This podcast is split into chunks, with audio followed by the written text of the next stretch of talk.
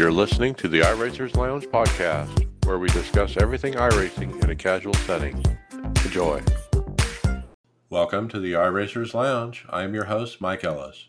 iRacers Lounge is a podcast for the iRacer where we talk all things iRacing in a casual setting. Joining me are the usual characters Chris Scales, Hello. David Hall, Hello. Greg Hecktus, Hello. and special guest Evan Posocco.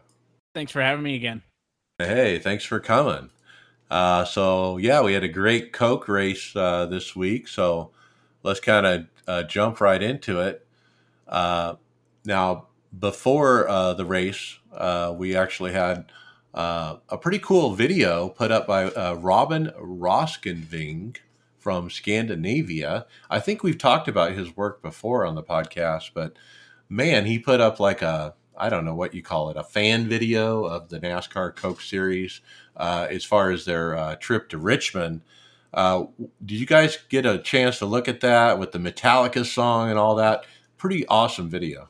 It, it was cool, and I think that, uh, of course, because it's not an official iRacing project, you can kind of use whatever song you want on it, which was super fun because you don't have to be restricted by, uh, you know, official copyright stuff and whatnot. And uh, it reminded me uh, of what we used to do in the series about two years ago, I think, when we would do the uh, the race rewind videos, and it was uh, you know not like clips from a bar- broadcast like a standard video package. It was like in sim clips with with driver audio and in our booth audio, and uh, I, I do miss those. And I've been bugging the folks at the office, hey, we got to get those those recap videos back, but obviously uh, with the way that everybody's so busy uh, probably won't be happening anytime soon but uh, love seeing the community getting involved and uh, i think even uh, the iracing folks saw the video and said it was real cool Yeah, he's got super slow mo on the pit stops and some of the wrecks and stuff. It's uh, very visually appealing. Uh, some some big wrecks and pileups, you know, like the big one at Richmond. Uh, be nice to showcase the damage model, but really good work, Robin, on the video. I was impressed. Uh, the other thing that came out before the race, uh, Evan, and you actually talked to the track president from Dover, is he decided to go ahead and uh, give the winner uh, of the Coke race a little monster miles, so to speak, uh, trophy. Yeah, and I think it's uh, I- I'm not sure of the exact scale, but it is a, a mini replica. Uh, you know, it's real cool. Uh, we saw the folks at Richmond get really involved on the social media side, but it was kind of like the virtual race weekend there, uh, and the folks over in Dover did the same thing. And I, you know, trying to rack my brain here, I'm not sure. Uh, that a track has given out a trophy before for a win in the Coke Series, so that's uh, a first, I believe. And uh, we were talking, as you mentioned, with the track president, and I don't think there's many trophies cooler in NASCAR than the the Miles the Monster Trophy that they have at Bristol. So uh, a big thanks uh, to Mike Tatoian and, and the team over at Dover for being so involved, and uh, I know Nick's going to enjoy that. Oh yeah, and uh, So man, Martins- hope the other tracks follow suit. Is what Yeah, I'm Yeah, Martinsville needs to do a, uh, That's a a miniature little clock. miniature grandfather clock. Or Isn't a full scale watch? one. Why not? Just give them the whole thing. Isn't it a watch? Isn't it a miniature one called a watch? That model Yeah. is the model. The car he's holding looks like it's like a 164 scale car. So I hope they do Nick's car. That would be cool. Uh, I'm still waiting with with Lionel doing the the Pro Invitational cars. I'm still waiting for us to get one Coke Series car. And and listen, that's I don't think it's something that at this point is sustainable on like a race by race basis. Um, so it might be like maybe they could sell the champion. Um, or even, you know, if it's the organization itself, like if GM Motorsports, I'm sure they'd have some pull. Maybe they could uh, convince Lionel. I'm, I'm still waiting for the day. well, you'd think that the one car they might do would be the actual Coke car that is sponsored out there. Yeah, that makes sense. All right, let's jump into the race. Uh, so right off the bat, I noticed only 37 starters. Uh, do you know the story there? Yeah, so a couple of drivers parked for that one due to going over the uh, the series incident limit uh, in Richmond. So uh, there was uh, it was a bit of a messy race, and that's why we had a smaller field. Okay. Yeah, I wasn't sure. Uh, but there was one quick caution early uh, for uh, Shearburn uh, for a spin at the beginning, uh, and then it was a long run after that. Up front, Luza, Ottinger, Lowe, Conti, uh, Bussy, uh, Duval, Crowder, and Smith. Uh, the green flag stops uh, started about lap 66. Uh, and Lowe finally gets by Ottinger. And the leader's pit, the lap 70 was leader Zalenski uh, when he missed his pit road entrance. It was uh, it was an ugly night for Bobby, to say the least. Uh, came in as the points leader and finished uh, this one back in 32nd, and that is in part because he missed the pit lane, uh, but also they just really did not have it. And uh, you know, I guess it goes to speak how well he's been because he finished 32nd and he only fell uh, to second in the points.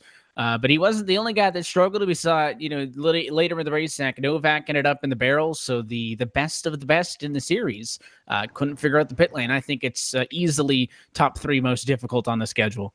Well, and Alfalla had a no long run set up at all. He was good early and then just fell back.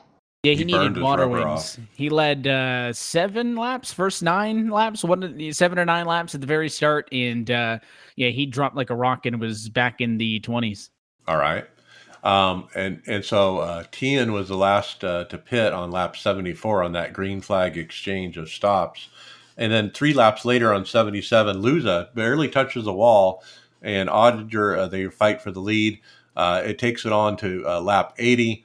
Uh, Ottinger, Luza, Lowe, Busa, Smith, Duval, Conti, and Davies up front. Uh, Luza was starting to fade a bit after that hit on the wall. Yeah, and, and he actually ends up better than some of the other drivers who got into the wall. Of course, uh, you know, we'll talk what happened uh, with Garrett a bit later on in the race, but I mean, he hits it and he drops way back. But, you know, you got basically 400 corner exits uh, in that race, and he just missed one. One corner exit gets the wall. And uh, I, I, don't think that he was going to stroll to the win. I think that Ottinger and, uh, you know, those other guys would have been able to challenge him either way. Uh, but he was in a really, really good spot to make some history, and it's uh, a self-inflicted error uh, that doesn't ruin his race. He still gets good points. He actually leaves as our points leader for the first time this year. Um, but uh, yeah, I, not something that he wanted, and uh, there was I don't know what the issue was with the car. I haven't had a chance uh, to talk with him since he wasn't one of our top three, so didn't get the reaction from him. But of course, you know, tough break overall. Okay. And then it appeared uh, technical issues. I, am assuming uh, feed froze on my end a couple of minutes, uh, and we came back to a blip view with no audio. And then we heard your beautiful voice again, Evan. What happened there? I think uh, there was some sort of an issue with. Uh, so basically, because it's being streamed so many different places, uh, that somehow iRacing, uh, what I heard, because they they drug us down to the production trailer and said, "Hey, we're you know, it dropped and we'll be back in a sec. Is somehow they got booted out and they weren't able to reconnect to whatever the software is that you're that they're using to stream to multiple places. Uh, so they had to basically kind of refresh everything and, and reload it. And uh, you gotta love technology, right? But uh, good thing was it was a long green flag run, so we didn't miss much, and uh, it got up nice and quick. Yeah, it wasn't long, and uh, it almost felt like a commercial break or something. But yeah, we didn't miss miss much. Next up, Leahy appears to be quick, but had issues in qualifying. Uh, he got up to ninth there with about 84 to go uh, from the back.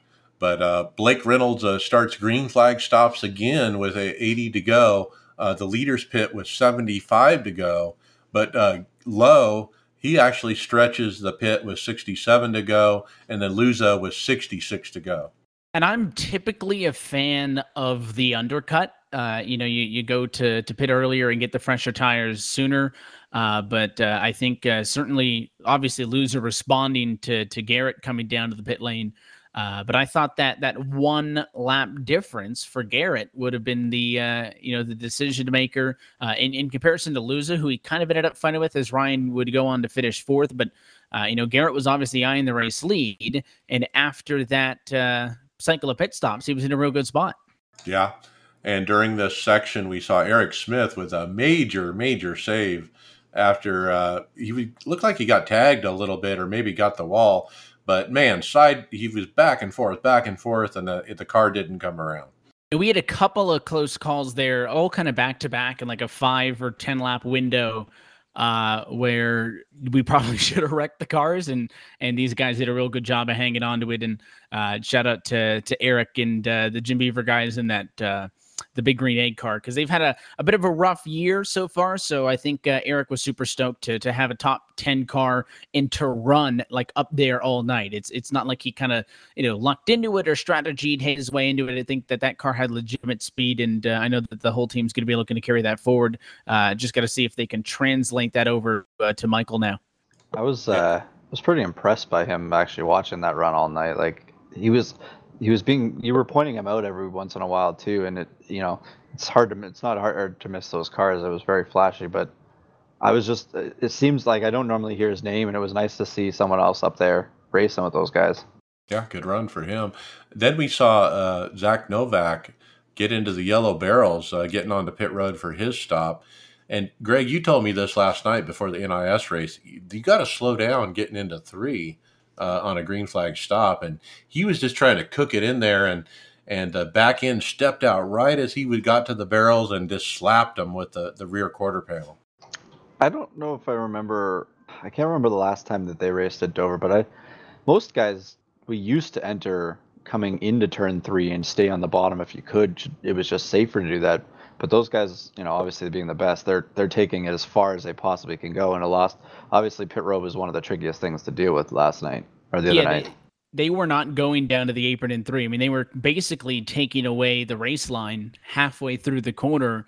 And that's where Zach gets into that issue is, you know, you're kind of trying to get hard onto the brakes while straddling that transition from the banking to the flat of the racetrack. And it's going to get, you know, kind of out of control enough if you stayed flat all the way.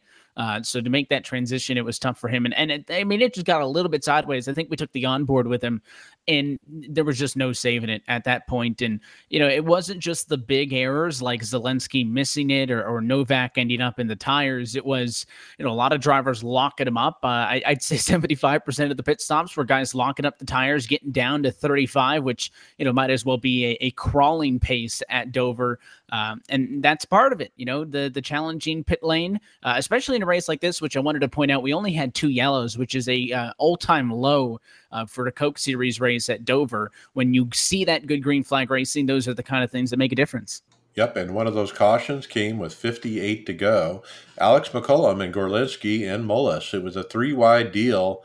Uh, one car was on super old tires. I think it was Gorlinski, and they were just trying to get around them as they were side by side, and it just didn't fit right. Uh, but they all pit after that ca- on that caution. Uh, Dylan Duval though took only two tires. Yeah, trying to roll the dice a little bit, and we hadn't seen that much strategy, uh, you know, in the race as far as at, at least for the guys up front. This this uh, position swapping was, uh, you know, more so mistakes or, or passes on the racetrack. So for Dylan, he figures, uh, you know, why not? Let's roll the dice, and it ends up uh, working out real well for him because he'd go on to get a top three. Yeah, I thought he was going to fade like crazy, but he was able to hold it so uh, pretty well. It was real impressive. I, I honestly thought that maybe like a top 10 would have been the kind of best case scenario. And he started 13th. So you typically expect somebody, you know, way back to, to kind of make that gamble. But I think it's because he had a good enough car as is uh, that it showed us that to some extent that track position was important. Yeah, absolutely. So uh, after that, you guys had an actual commercial with a probably it looks like a paying sponsor, Asus, uh, the monitor manufacturer. Uh, that was kind of cool. Yeah, they were uh, a new partner that we brought on this week. So happy to have them uh, on board. They had some commercials and as well, uh, the branding was up uh, on the ticker. So they're one of our official gaming hardware partners uh, for the series. So uh, super cool for them to be on. And if anybody else, any other brands are listed in, we'd like to have you on too. Fun to get more companies involved in sim racing. Yeah, we love to support the companies that support the Coke series. So yeah, get on board. Uh, after that, it was Ottinger, Lowe, Duval, Tian on the restart. Uh, Duval and Conti move up to second and third as the run goes. Uh, Davies gets by Conti for third, and uh, after that, we we we kind of got a, a Jimmy Mullis. I'm not sure exactly when. I think it was during this run, but his wheel shut off in the middle of that run and he ended up uh, going down to the grass on the inside. Yeah, that's I think the most common thing we see as far as like a mechanical or a hardware failure is just the wheel disconnects and you know there's so many different ways that that can happen. We've had guys have like Windows updates pop up and shut it all down and you know just simply uh, the computer loses that USB device for like a split second and it reconnects and you'd have to obviously relaunch your config uh, if it's like a G hub or whatever. And uh, for I mean, fortunately enough for the field is is it took him off the racetrack, uh, so you know it didn't take anybody else out in a big mess. But uh, that was uh, a tough night for the Richmond Raceway Esports guys uh, compared to how well they did two weeks ago. All right, and now down to the 20 to go. It was Ottinger, Davies, Duval. Uh, Davies, fastest car on the track, man, and we were rooting for him a little bit. Uh, he's had some good runs, a couple good runs this year. Um, and then with nine to go, uh, Leahy moves Bryant slightly uh, for seventh, uh, then gets Smith for sixth. He was just trying to get everything he could get. Yeah, he was moving, and of course, hindered by the fact that uh, he started that race way back in 29th position. Uh, I think Keegan's somebody who could have really benefited, uh, you know, from a late race yellow. I'm not sure if if he had the speed to to top the likes of Ottinger at the very top of the field and and guys like Davies, but uh, certainly Keegan would have hoped for a few more yellows because I think that would have made uh, what was uh, plus 24 on the night a bit easier if he was able to to group folks up because he was making passes, but at that point he's already seven seconds off of the race lead. Yeah, so we're watching him kind of come up through there, and then with five to go, the battle was on with Luza and Conti, uh, the battle for fourth. But uh, we weren't watching up front because nobody had nothing for Nick Ottinger, who wins his 15th career win. Let's hear your call to the checker here. Was about Ryan Luza, who last week unseated him for second on the all time wins list. But the previous race winner here at Dover for back in 2013 is going to punch right back, and the Monster Mile in 2020 is tamed by Nick Ottinger. Nice I talked with Nick in his post race interview how it was kind of unfortunate for him the fact that Luza's success kind of brought his name up because it just happened to be that again Nick was the only driver up until Ryan just did it to win three races in a row in this series. And of course, I'm a big fan of like uh, you know career stats, and I, I'm always watching that all time wins list, which is one of my favorite things to look at. And it was the first time in quite some time we've seen you know somebody in the top five move, and it's always been Luza climbing up. And last week he passed Nick with 15 wins to Ottinger's 14.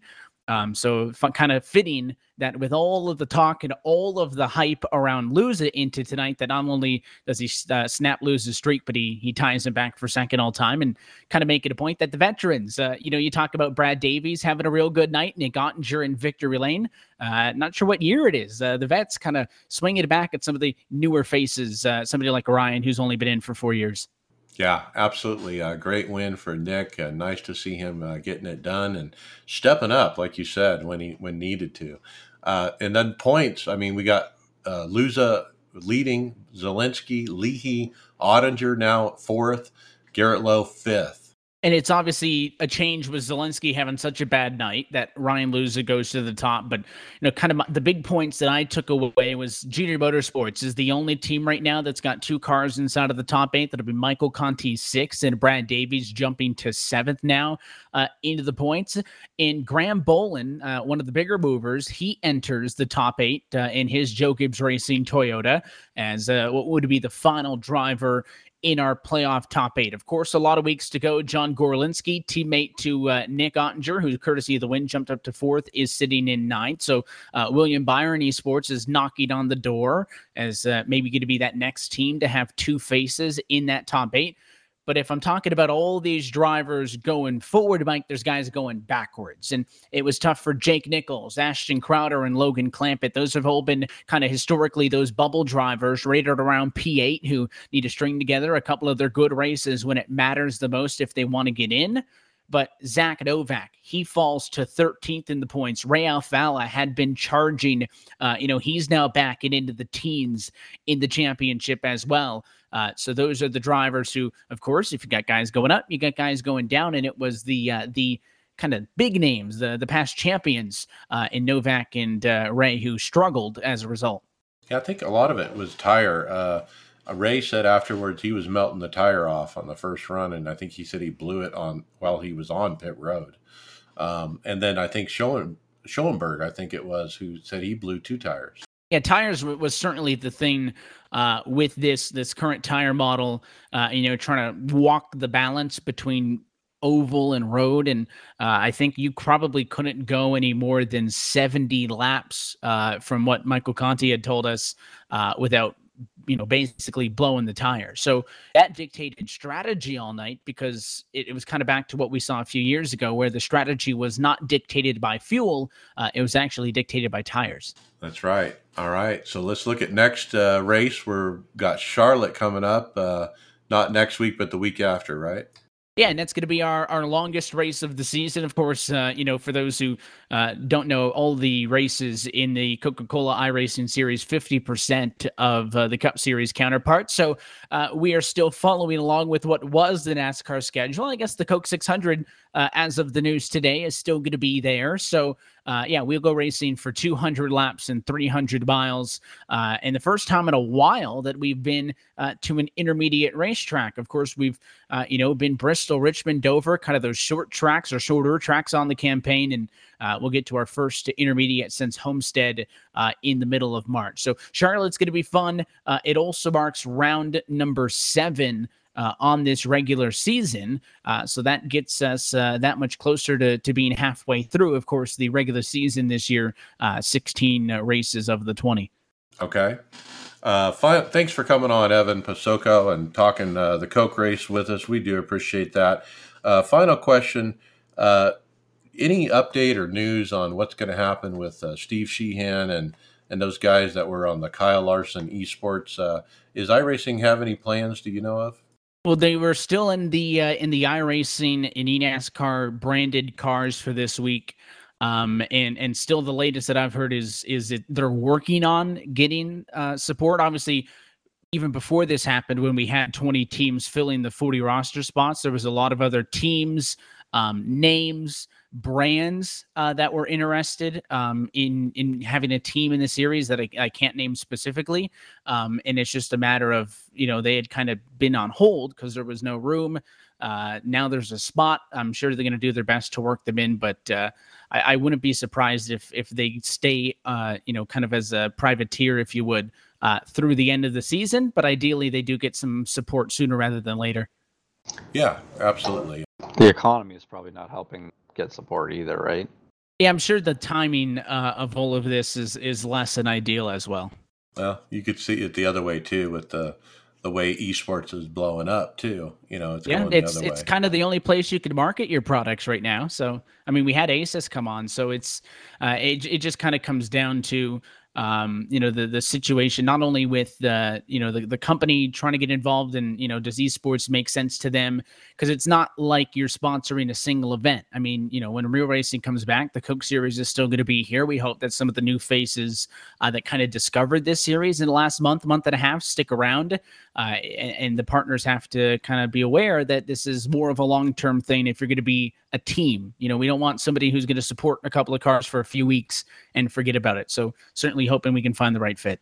Yeah, and I think ASUS is a great uh, fit for iRacing because we all need ASUS monitors. In fact, my triples are ASUS. I would like some too. So if ASUS wants my address, I'll I'll send it to them and, and they can get me hooked up. It's fun seeing all of the all of the different partners get involved. Uh, I know uh, you know people like Logitech as well have been you know involved in the community and has sponsored the winning car in Nick Ottinger and uh, you know, I've always used Logitech stuff uh, forever, so uh, that's kind of where I think the you know the bang for your buck comes in is you know the sim rig builders and the hardware builders and the software people all in the sim racing space. I think the people that really need to take a look uh, at this and you know, Asus and all the the other names, which I won't name any other brands that make similar hardware because they're not paying for it. So Asus and people like, like Asus that make uh, you know stuff hardware that you put in your into your PC builds that help you go sim race. And I think those are the people uh, that can really stand to benefit from from getting involved in this.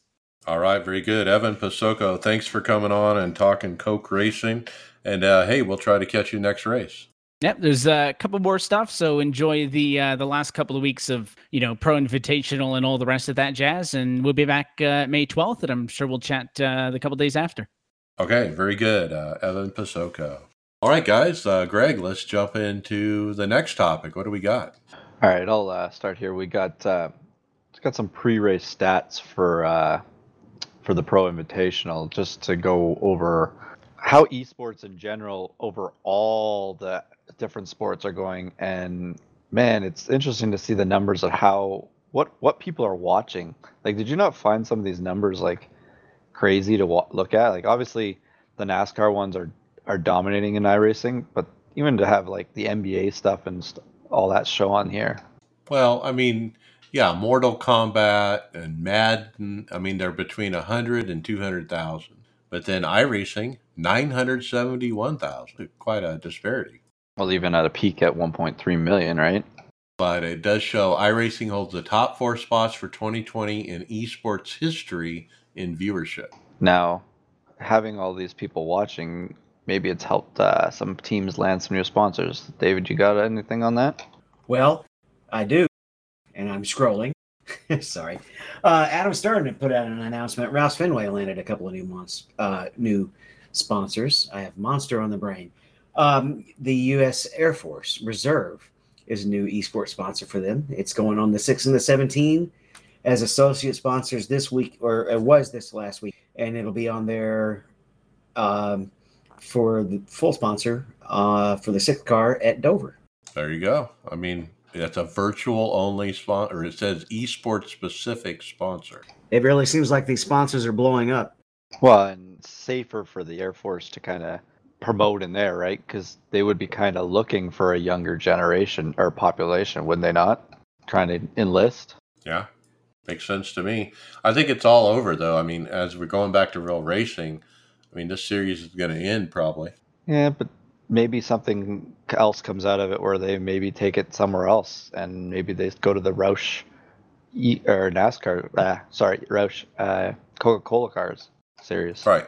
Exactly. Like uh, like Evan was saying, there's a lot of opportunity. And um, is a real good chance for them to be more affordable as well, I think. Well, I'm sure.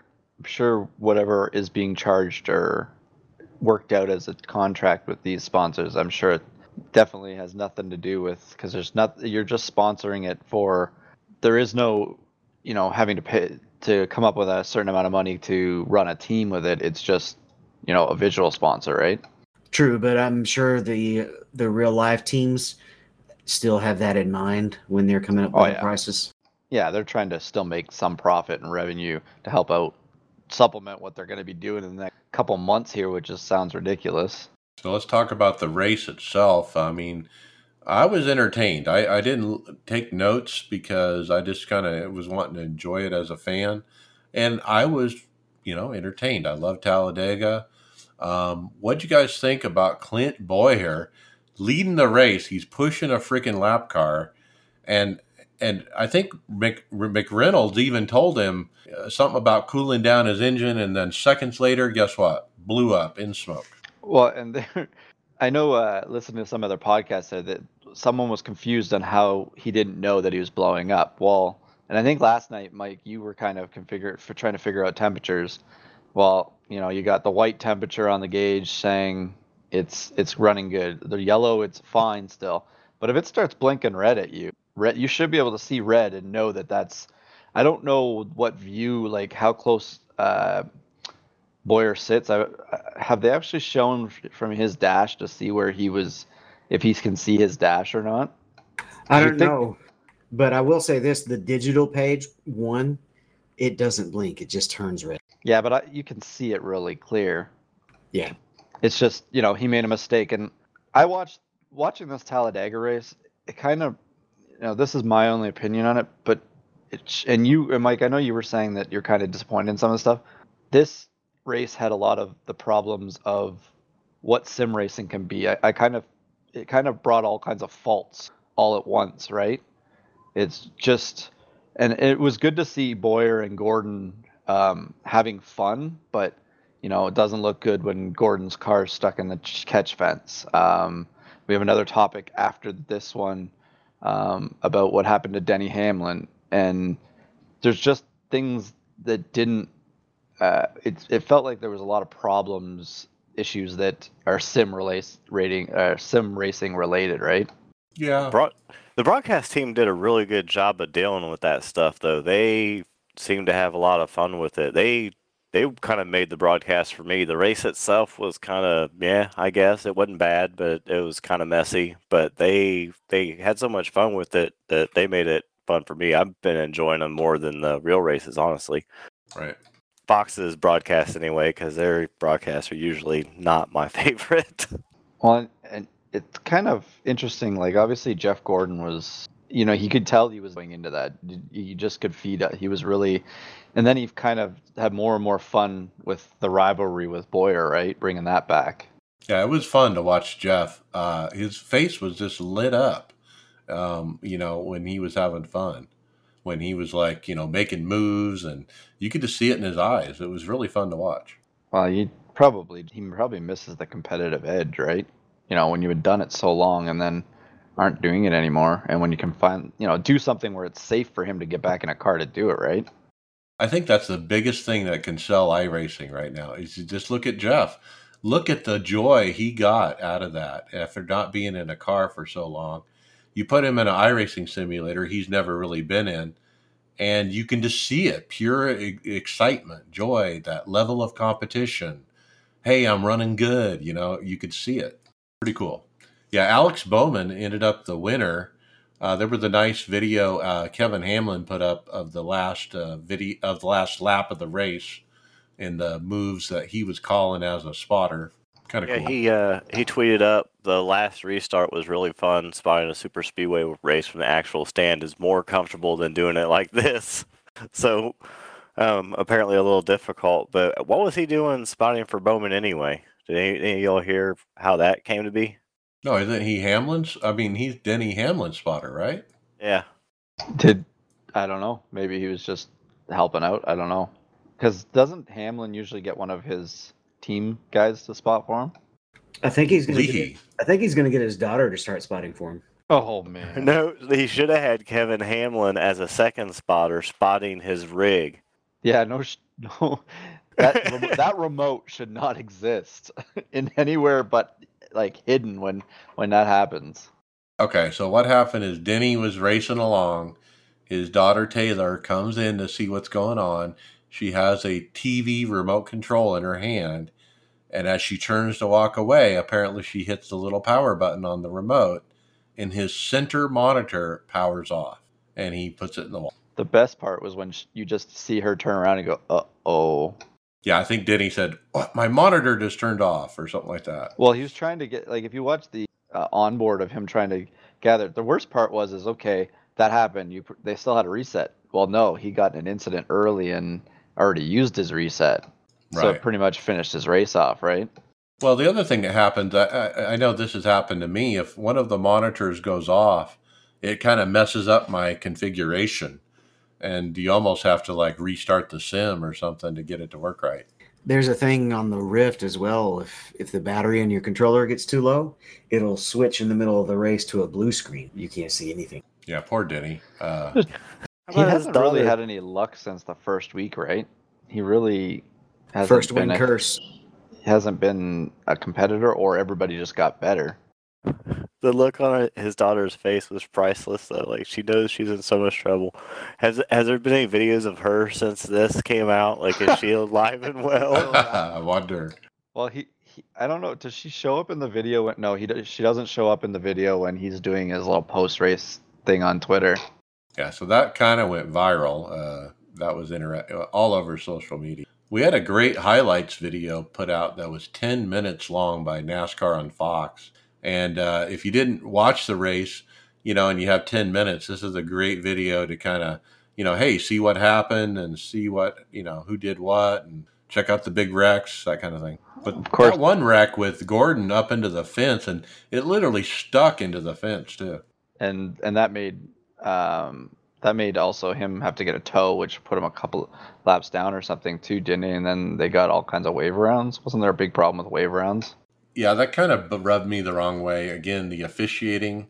You know, let's set a rule and and live by it. Let's not. Oh, half of them went, uh, uh, you know, laps down, so let's just wave them all by. But I that one part where Gordon was saying uh, he was confused after he got up in the wall, and you know he was towing, and he's like, "I thought this was a fast reset." Like he was expecting to, you know, take his fast reset and go right back on the track, and I don't think he understood that he had to wait for it to tow. Well, he did have one of the mo- the most experienced guys in resets in the other side of the room with him, though. He was trying to get pointers from him. Well, I think Jimmy Mullis was there as well in person to kind of help them along. And so when you saw Jeff looking over asking questions, I think he's talking to Jimmy Mullis. That makes sense. But yeah, I'm guessing obviously it, it wasn't clear to him in the first place right off the bat. He he did all this testing and driving and doing a whole bunch of stuff, but obviously there's no way to test about resets unless it's in a room that you're in, right? So stats uh, was 1.2 million uh, for the Sunday Talladega race. Uh, that's up from 971,000 last week at Richmond. It's the second highest for any NASCAR iRacing event so far. I want to see. What do you think the numbers are the first race that it goes back on TV? Like when it comes back, is going to be? Do you think viewership's going to be? It's going to be lower than that. you think so? I said that before. I think I said that two weeks ago. That NASCAR is going to be surprised when their real racing has worse ratings than this does.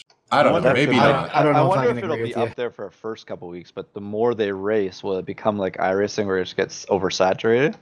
Well, I was going to say the first couple weeks would be good just because it's been gone so long. I can't wait to hear just the motors, but then yeah, the racing won't be as good and broadcast won't be as fun. And Okay, so you're right. The first few weeks they'll probably be pretty high because everyone wants to see what's going to happen with the no fans and the no media and the pit crews that you know they're not going to have real live pit stops and all that.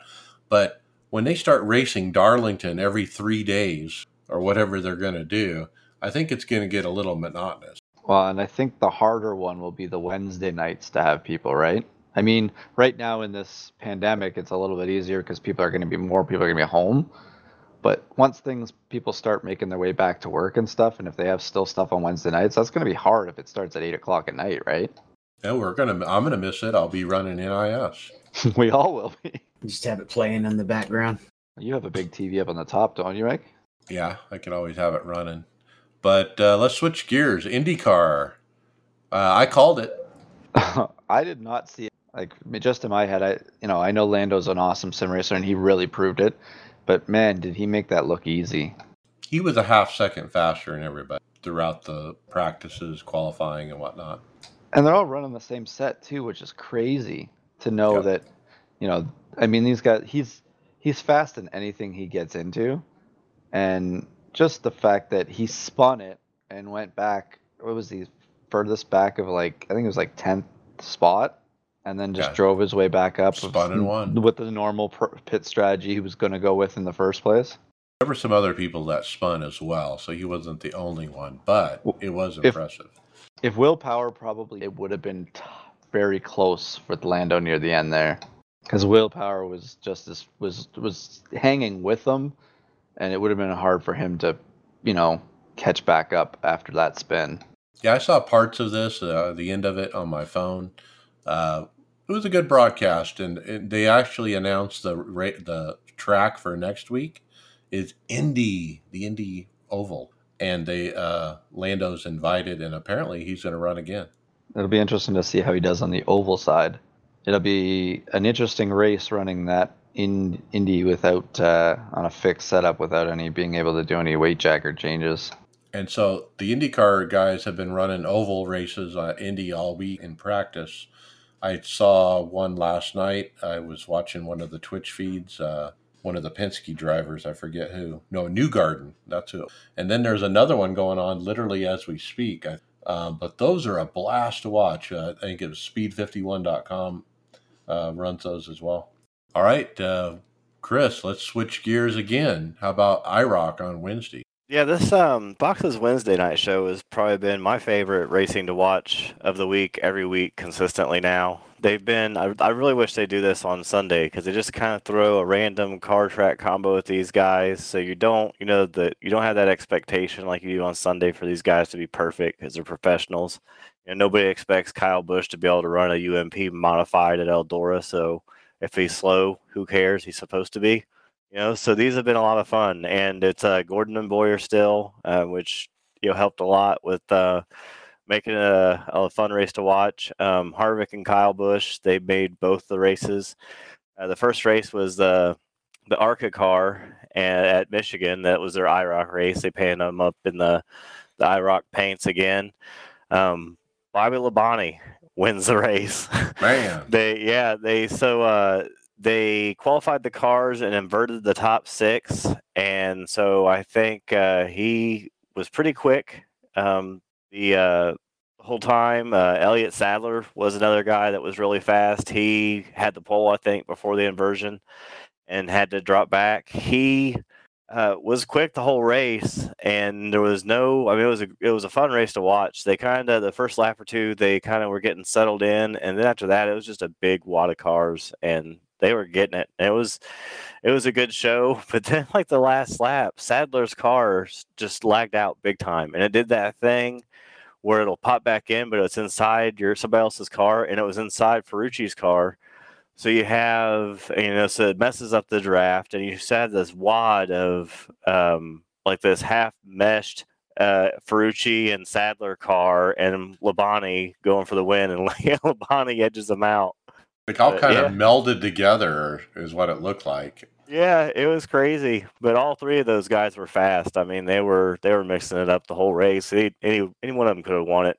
Uh, second race, and I mean, it was so cool to see Sadler back. He posted up, uh, uh, I think a video on Twitter after the race of him talking about how much fun he had, and he was in a blonde wig. I don't, he never explained blonde wig because he's Elliott Sadler. I don't know, but it was fun to to see him there. I wish they would have had the the uh, the live camera on him. I'd like to see more of those because those were fun to watch. They had a few of them.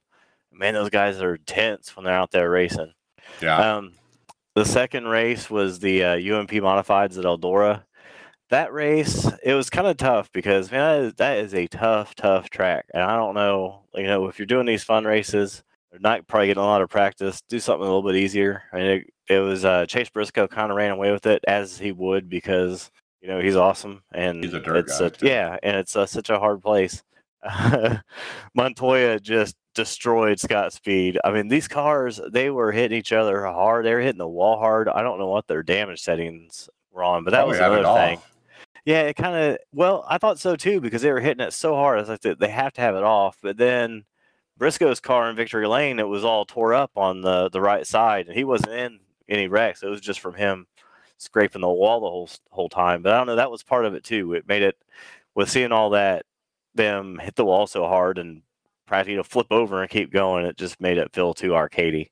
But um, they did a little piece on Mario Andretti between the races, and he actually raced a sprint car Eldora. I didn't know that, but he stayed on and did some guest announcing with them. That was that was really cool. It's a really fun night. I wish it was longer. It's only an hour these races, but yeah, I just I'd like to see more of this incorporated into Sunday's racing. That's legit when you bring on Mario. Yeah, it was. A, it's always been a really fun show to watch consistently every week. I think Adam Alexander is a big part of that. I mean, his uh, enthusiasm is infectious. Yeah, you don't have to catch it live. I don't. I'm always racing Wednesday night with y'all. I just you can watch it on the app on the Fox Sports app. I'll catch it, uh, watch it while I'm messing with the podcast script. There you go. All right, David, the battery tender Global Mazda MX5 Cup. Okay, so Mazdas are raced more than probably just about any other car all over America. At least they like to boast that. Um, and we have an eight thousand dollar purse for an iRacing Mazda championship that's going to mirror, I guess, the real life Mazda championship. Uh, fifteen hundred is going to first prize. Uh, there is a registry uh, entry fee of fifty five dollars. I think I don't know if that's that's for each race. Um, it's running a five race schedule in the Mazdas, and it's mostly going to be entry. Uh, the invite's going mostly to people who've been at the top of the Mazda series in the past, as as far as I can tell. What an odd sponsor to get for iRacing, but it's good to see something different sponsor wise. What tires? Well, no, battery tenders, they're the trickle chargers that you put on like boats and motorcycles when they're parked for long periods of time. It's a trickle charger so that it, you know, you don't have a dead battery when you want to go and use it. Hey, money is green, right? Yeah, pretty cool. I, this is uh, on mx-5cup.com, an article that they put up about their uh, new series. So check it out if you're a cup driver. Might be uh, some money in it. Pretty cool. All right, let's keep moving. Uh, next up, Greg, the virtual races are drawing millions of viewers. Sim racers and streamers are seizing the moment. So this was an article off uh, the Washington Post. Yes, uh, on their launcher, uh, which is their esports or their video game uh, news part of their thing of their uh, newspaper. But it's a quick article that uh, talks how that Twitch and just streamers in general are benefiting from you know what's going on right now in the world. Um, and there's a couple things on here uh, that we've you know got pointed out. Um, this is from uh, Jimmy uh, Broadbent. Uh, it was a dream come true for uh, for him, uh, battling wheel to wheel with Formula One driver Lando Norris on the final corner corner of Bahrain Grand Prix, tires struggling for grip as he powered ahead to take fourth place. Um, I know I know Jimmy's a pretty big uh, streamer on here on YouTube and stuff, and uh, he he does a lot of good content too. So, um, also in the midst of the coronavirus shutdown, streamers such as Broadbent have suddenly become minor celebrities, um, with professional drivers now participating in virtual competition each week. Sim racing has been thrust into the spotlight, gaming a whole new level, gaining a whole new level of attention uh, and legitimacy and long-term fa- long-time fans and part- to and participants who will last.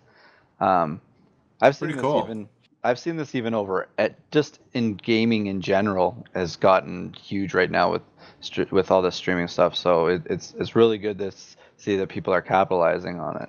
Yeah, it's pretty cool. The Washington Post is actually covering it, uh, but a neat article uh, with some quotes from that Jimmy Broadbent guy. All right, next we have up. streams up. Yeah, go ahead.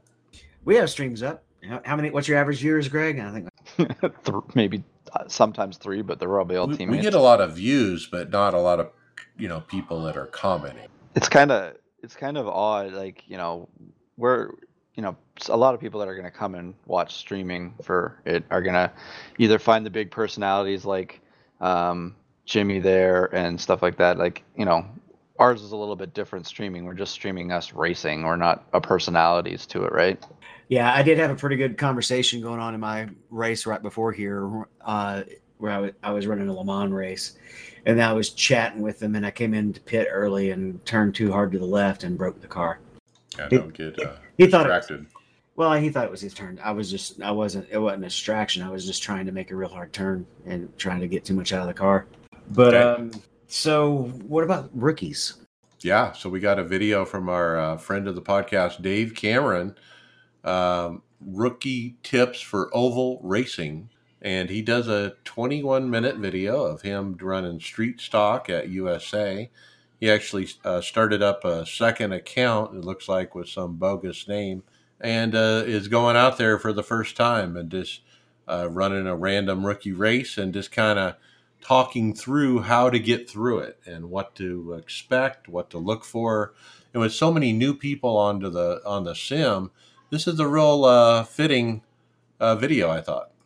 that's the number one question if you look at all the facebook pages or anything in the forums is how do i get out a rookie safe and gain my safety rating and stuff like that so you know he's done a good one on the roadside the a couple weeks ago we put we uh showcased and now he's got this one uh, it's good to see that uh, he's helping out the fellow racer because a lot of guys aren't right now The real answer, though, is if you if you're just wanting to get up in class, is just, just, just don't race, just make laps. There you go. Don't hit anything. Chris, how about some diecast? Yeah, um, Ray Alfala posted on Facebook a picture of a work in progress by um, Kyle Putz on his new um, Coke ride for this year. And uh, man, it looks awesome. Yeah, all of his work does. But if you want to get a, a diecast made of, of your paint, um, just check out his Facebook page, Kyle Putz Customs. Uh, All of his work is is really cool. It looks pretty dang good. he's done BRS uh, paint job. He's done a lot of replica cars of guys' paint jobs in here, and Chris is right. Like they're they're top notch paints. Yeah, he's done this for a while now. Yeah, Kyle Putz, P U T Z. So check that out. Uh, let's keep moving. Uh, David. So the website was having some issues on April 23rd. Uh, we have one reply on here where a guy had some problems towards the end. He thought it might have been a page fault. Um, I don't know if that's website related or not because we were in a race the other night and the website went down for a while while we were still in the server. Or it wasn't a race; it was a practice. We were in one of the big, uh, big practice sessions, I think, for specific majors, and um, the website was down for a while, but the server stayed up, and then the website came back up. So um, you can scan through the thread and you see that they they got a as soon as they got a tent as soon as I iRacing got aware of it, they started working on it. Got it back up pretty quick. This has been hit and miss the last week or so with the website. So uh, this is a little out. Of, we have a different story later about this. We'll talk about it more. Let's keep moving, Greg.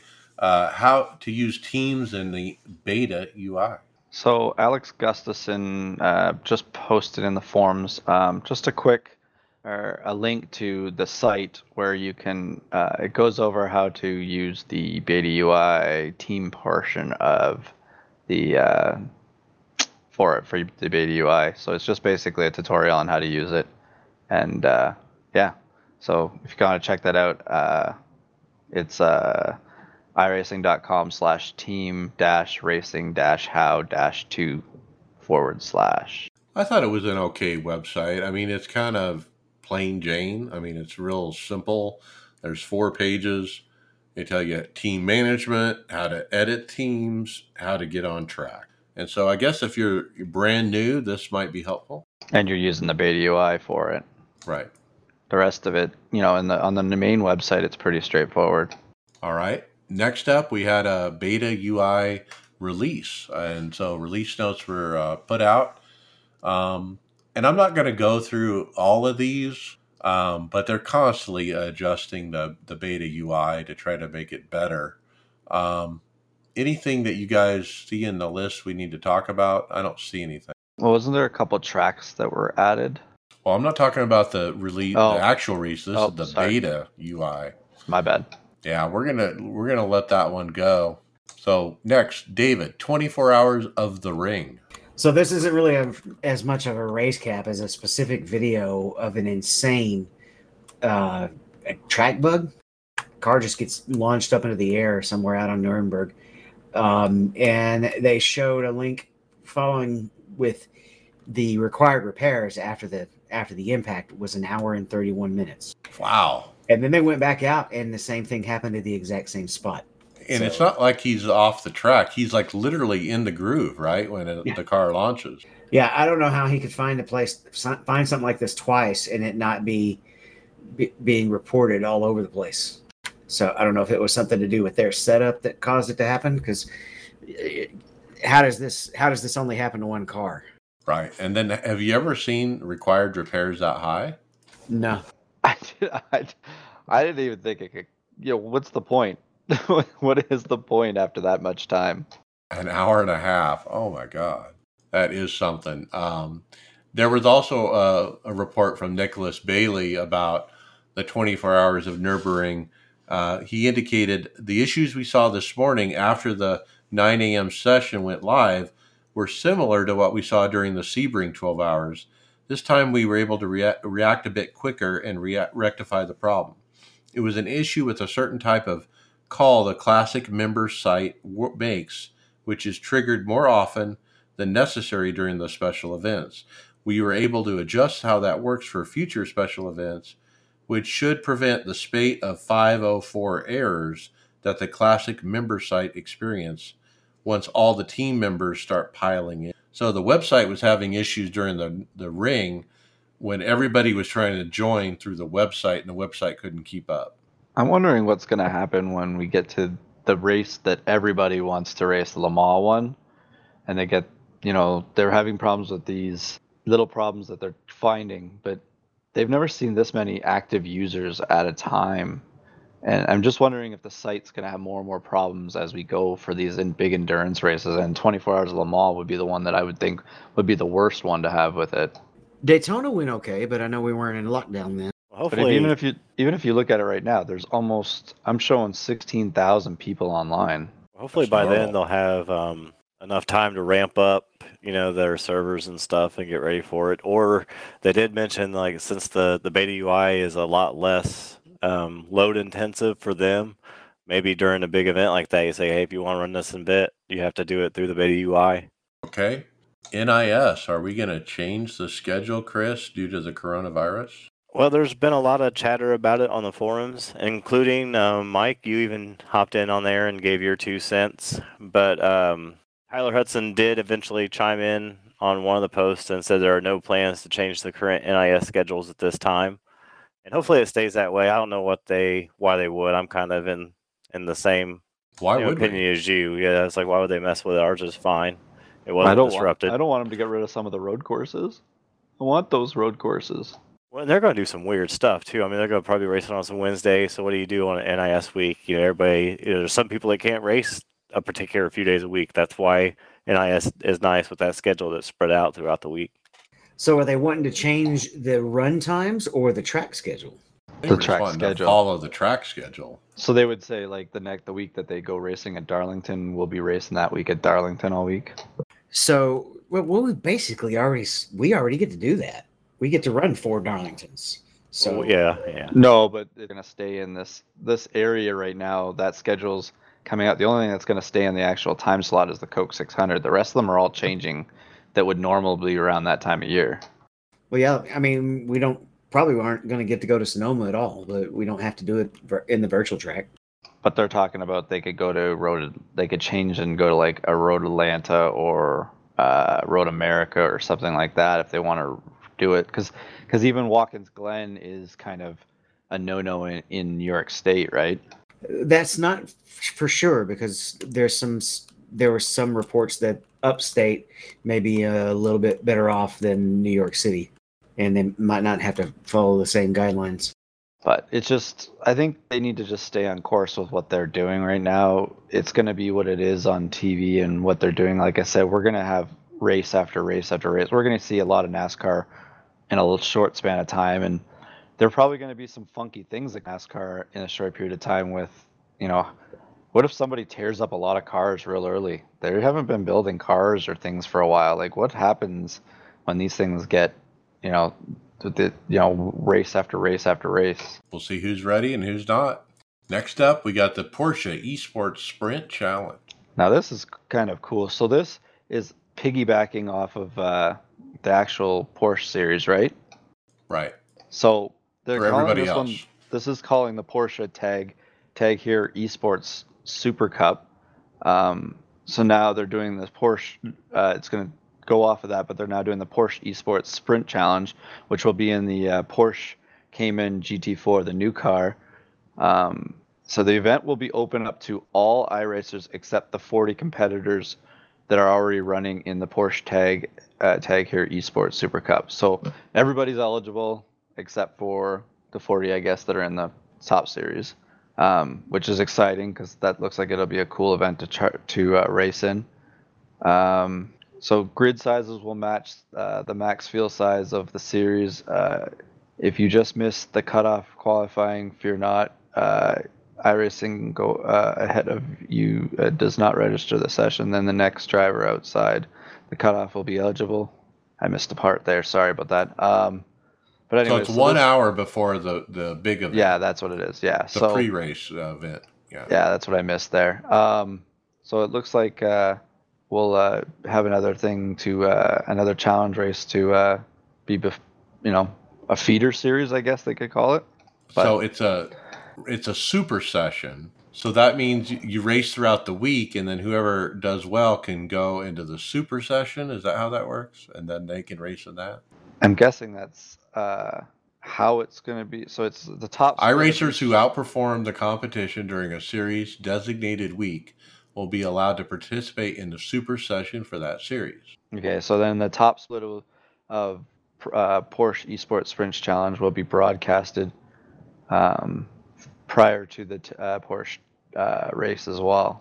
And if you're top split and it's going to be broadcast, you have to submit your paint. Uh, there is a paint template, and they have rules on the website uh, where you can find more information. Basically, it's just saying don't have anything that's offensive or copyrighted, I guess. That's pretty standard with every league now. Why? We're coming up on season three, David. Yep, and that means it's time to get in your community um, applications, basically your community template schedules. Uh, I'm I'm going to get in involved in the IMSA and Le Mans scheduling because I'd like to see them go to the Roval, which still hasn't happened yet. Uh, so that's my two cents there. Uh, that when when you submit a schedule, it actually has to be um, a community submission, so not just an individual request. Yeah, so get on the forums and work as a group and and try to come up with schedules. iRacing will listen to the community. I'm wondering with more people in the community now, if more people talk, will participate with that being the first time that all these some of these new customers coming in can get a chance to put their input, right? Hope so. But there's a post in every uh, series forums where you can uh, get the template and uh, start that conversation. So let's get into the website issues some more, Chris. Yeah, so um, Chris Page of iRacing staff uh, made a forum post to kind of address uh, some of the, you know, everybody. I personally haven't had any problems with the um, iRacing, but I don't. I know a lot of people that have. So it's it's uh, they've been having a lot of bugs, a lot of patches, a lot of downtime, a lot of dropped races, some NIS races where people got cut off on the last lap. So um, he did say that uh, we've been keeping pace with the growth of the service by adding resources in every area of the infrastructure. This includes new race servers, including a new race farm, web servers, and database resources, etc. Network bandwidth continues to be significantly over provisioned, but we are do- still adding capacity on the routes that we foresee the potential for an upcoming need. So they're working on it. And um, he also said the Beta UI application infrastructure uses the same resources but accesses them in an orderly fashion. We focus development on the functions necessary to join races. If all members use Beta UI, we would be in much better shape. While members were having trouble, those currently in Beta UI were still functional and only began having issues after the classic website locked up resources. So I think a lot of members that felt like he was saying, if you just use the beta UI, we wouldn't have these problems. That's and what he that, said. Yeah. yeah, that kind of that prompted a, a, discussion on how the beta UI could be improved by iRacing members. Oh my God, can of worms! So whole separate thread was started, eight pages so far, and I went through these eight pages and just kind of read them oh my god. It, there's so much stuff broken or not right in the beta ui that worse than the website.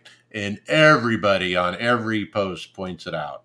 Every little thing. I mean they have so much to work on off of this thread. It's amazing. Which makes which begs to you know the question why do they have two things that they're focusing on?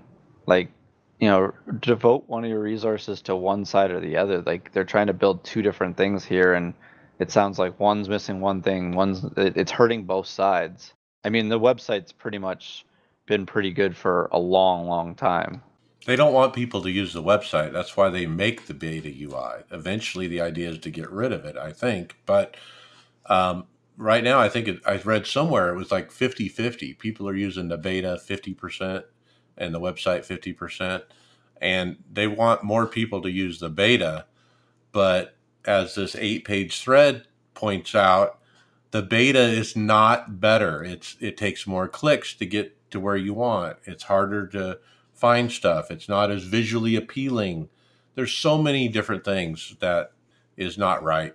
I prefer the website because I have a bookmark for each of my my divisions that I go into that go straight to the sessions page where I can just immediately, you know, so it's two clicks for me to get in a race. Two clicks, right, exactly. So you sit at your computer, you click your button twice, and you're in a race. You can't do that in a beta UI, I guarantee it. Just going through the pages here while you guys are talking, the average years of people that are commenting here, at least seven or eight years have been on the service. So they've gone through the website for a long time. So it's good to see that their feedback and testing the UI and knowing what's wrong with it. I don't know. I, I think if they just recreated the website into the beta UI so it looks exactly the same, I think people would be happy. I think that would solve eight these eight pages of problems because they're trying to recreate something that has really been honed down to a science that website and uh, you know like you said you can get in a race with two clicks and and for them to make that in the beta ui they just can't or they with the people they have i don't know if they i've said this before maybe they need to start over with a different set of people just to have a different perspective because as all these people in this thread point out there's so many things that are just not great. Well, it sounds like the when you look at the beta UI, it looks like it's trying to be made into like the way a video game starts up, right? Like it, it's it's a separate thing, like pretty. when you would launch NASCAR 2003, right? Yeah, it's pretty. But it just seems like it's they're trying to. Well, you said Mike, if you run it, it runs your fans and your video cards and stuff. It always constantly runs video cards. That's what. Like, yeah, one guy things. pointed that out in this thread. He said, "Look, my computer usage is higher if I launch the sim from beta versus the website." Actually, I just got onto that guy's post here with the the performance of his uh, right CPU. And uh, they pushed back a little bit on that. They were saying it doesn't use much uh, compared to Chrome, but who knows? Uh, I don't want to complain too much about it, but I'm not a fan of the beta UI uh, yet and maybe that's why it's beta. Well, the problem is they'll, they'll just keep adding stuff to the beta UI that doesn't make its way to the website, and it'll force people over there eventually, right? Yeah, it's it's kind of a ugly uh, tug of war. Because they've started doing the, you know, they put the AI over there. They've put certain things on hosted, right? Well, it's just the user interface is not friendly. I mean, like one person put up the picture of the little grid that shows all the information, and it's just too hard to read you know, and it's just too much. And it's not just the interface. In uh, the, like, and the majors does pre-qualifying for all of their events, and actually puts you in separate split, splits based on your qualifying, and has your grid everything pre-gridded. Mm-hmm. They cannot do that in the beta unit interface. It loses the grid information. Um, so when they turn around and go to the website, and then they pre-grid it, they can't set the date now I may have it backwards, but one of the things either the date doesn't get set right or the they can't grid it and set the date. So we have to run every race with May weather. All right, let's keep moving in the interest of time. Uh, next up is a uh, forum post from Kyle Hayer from New York. He put up a, a, post. Why are we missing out on force feedback with the curbs? Uh, like when you're in road racing and you hit the curbs, he puts up a nice little uh, video, uh, a slow motion video showing going over the curbs at the Roval and how the suspension and the tire is going up and down as he goes over those curbs. However, if you look at one of the other tracks like Barcelona, Silverstone, Sebring, or Road America, and he goes over those same curbs, it's smooth as silk. There's no bumps, there's no compression on the shocks. Uh, what do you think uh, the difference is here? The curb. Well, it's is it a different type of curbing? Yeah. Like in NASCAR, they use the the big curbs so that they actually don't get off. Like if you notice in like open wheel racing, they they have a lot of runoff area that they drive onto that they kind of just paint to look like it. I don't know. Yeah, some of those curbs are not turtles. They're it's just it's just painted asphalt. Yeah, and it's just painted the colors like and looks like a turtle just to make or whatever you call them to simulate it, right? Well, his point is is even though it's it's showing smooth and the the suspension doesn't move when he shows a picture of the actual curb at Barcelona, it does have some up and down to it. Not as much, but it does. I think that's yeah. what his post is about, basically. That could be an issue then. Did uh, did any of the iRacing staff get back to this post?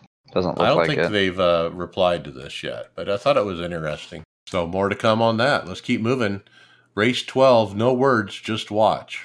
uh, I posted this up on our uh, our our face, Facebook Messenger, and I don't even know what to say to this. This is a Supercar Series at Montreal, and it looks like a demolition derby into the first three corners of that racetrack, and that's already a tight thing.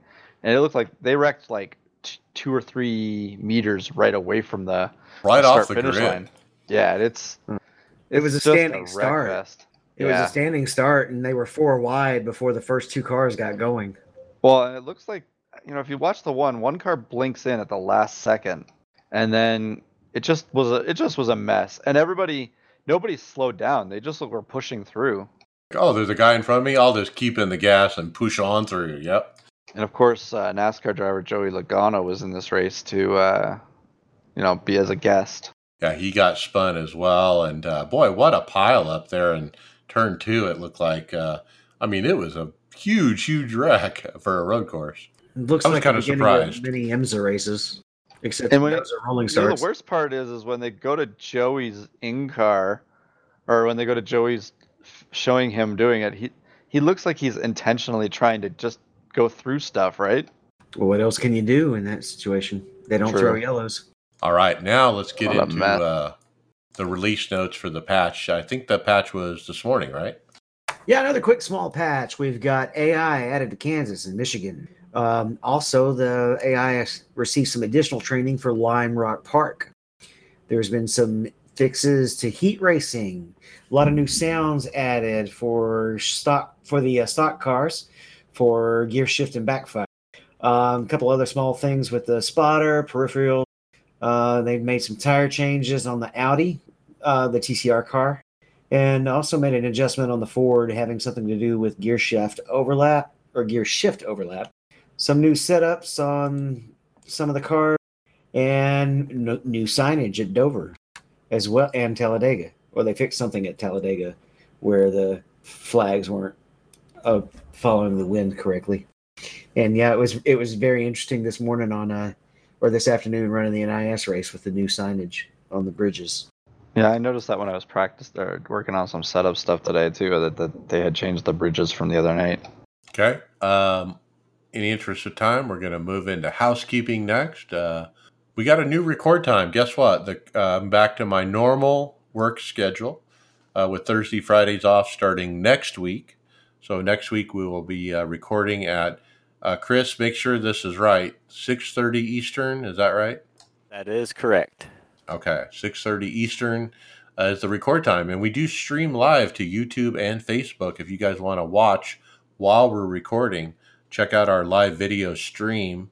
And uh, with that, don't forget we're also on the Performance Motorsports Network in regular rotation over there. Now, hardware, software. I got the first one. Uh, I had to do a double take when I saw this rig, guys. Uh, looking at this rig on Facebook on the DIY Sim Racer page, a post from John Brewer. He's got a co-driver seat on his sim rig. Now, I don't think he's running iRacing. He's probably doing rally, uh, which you know has a co-driver. But uh, boy, he's set up for it. I can't even my my link won't even open. it's I mean, obviously this has got to be too expensive to do it just for fun, but you're gonna do it if you're a rally driver. But I bet Tony Groves could figure out some kind of uh, do-it-yourself version of this if you want to just sit your kid next to you while you race. When your Well, when it- your wife says keep an eye on the kids, you could just strap a couple of these on there. Well, I was going to say the co-pilot seat kind of looks like a smaller seat, like maybe it is for a child. So maybe that's the idea. Yeah, yeah. All right. Next up, another rig review, David. Yeah, we got a motion rig uh, triples. I can't tell who's in this. It's an Instagram account. Um, it it's interesting. There's a reply on there that says Hans, Hans device needed. It's got gauges on the rig. It's got a button box that's all lit up on the left, as well as the keyboard. Uh, probably one of those that's in about the same price range as as uh, Denny's rig. Dude, check uh, hit play on the video, and he's in the Pro 4 off road truck and he rolls it. But look at how the motion reacts when he rolls that truck. Uh, I couldn't believe how he's getting thrown around in that thing. Yeah, it's got a lot. It, it's got looks like a forward lateral, a forward motion, um, as well as the four posts, or like it's like a forward backward sliding motion. So I guess six degrees. Yeah, he's got everything. He's even got the, the belt tensioning system and the Kirkey seat, The monitors are moving with the rig, everything. I find some good stuff on that Instagram page. It's called simulated underscore motion. So check out that video. Pretty cool. Staying on the high end, we have the Frex Formula One type steering wheel. Another another pretty wheel. It's got a USB connector integrated quick release adapter as well. It's got uh, it's got five toggle buttons, a, a lot of uh, press buttons, and it it almost looks to me similar. the The way the buttons are laid out reminds me of a Ferrari layout, as far as the design of the the where all those buttons line up. They're all it look they're all in thumb range, up and down. It's pretty handy. It's got a digital display on it, some carbon fiber front.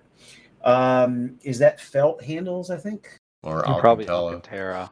Now I asked him. I commented on this post. Hey, is this for sale? Do you have a link? I, I got no response, so I don't know if it's for sale, but it sure is pretty.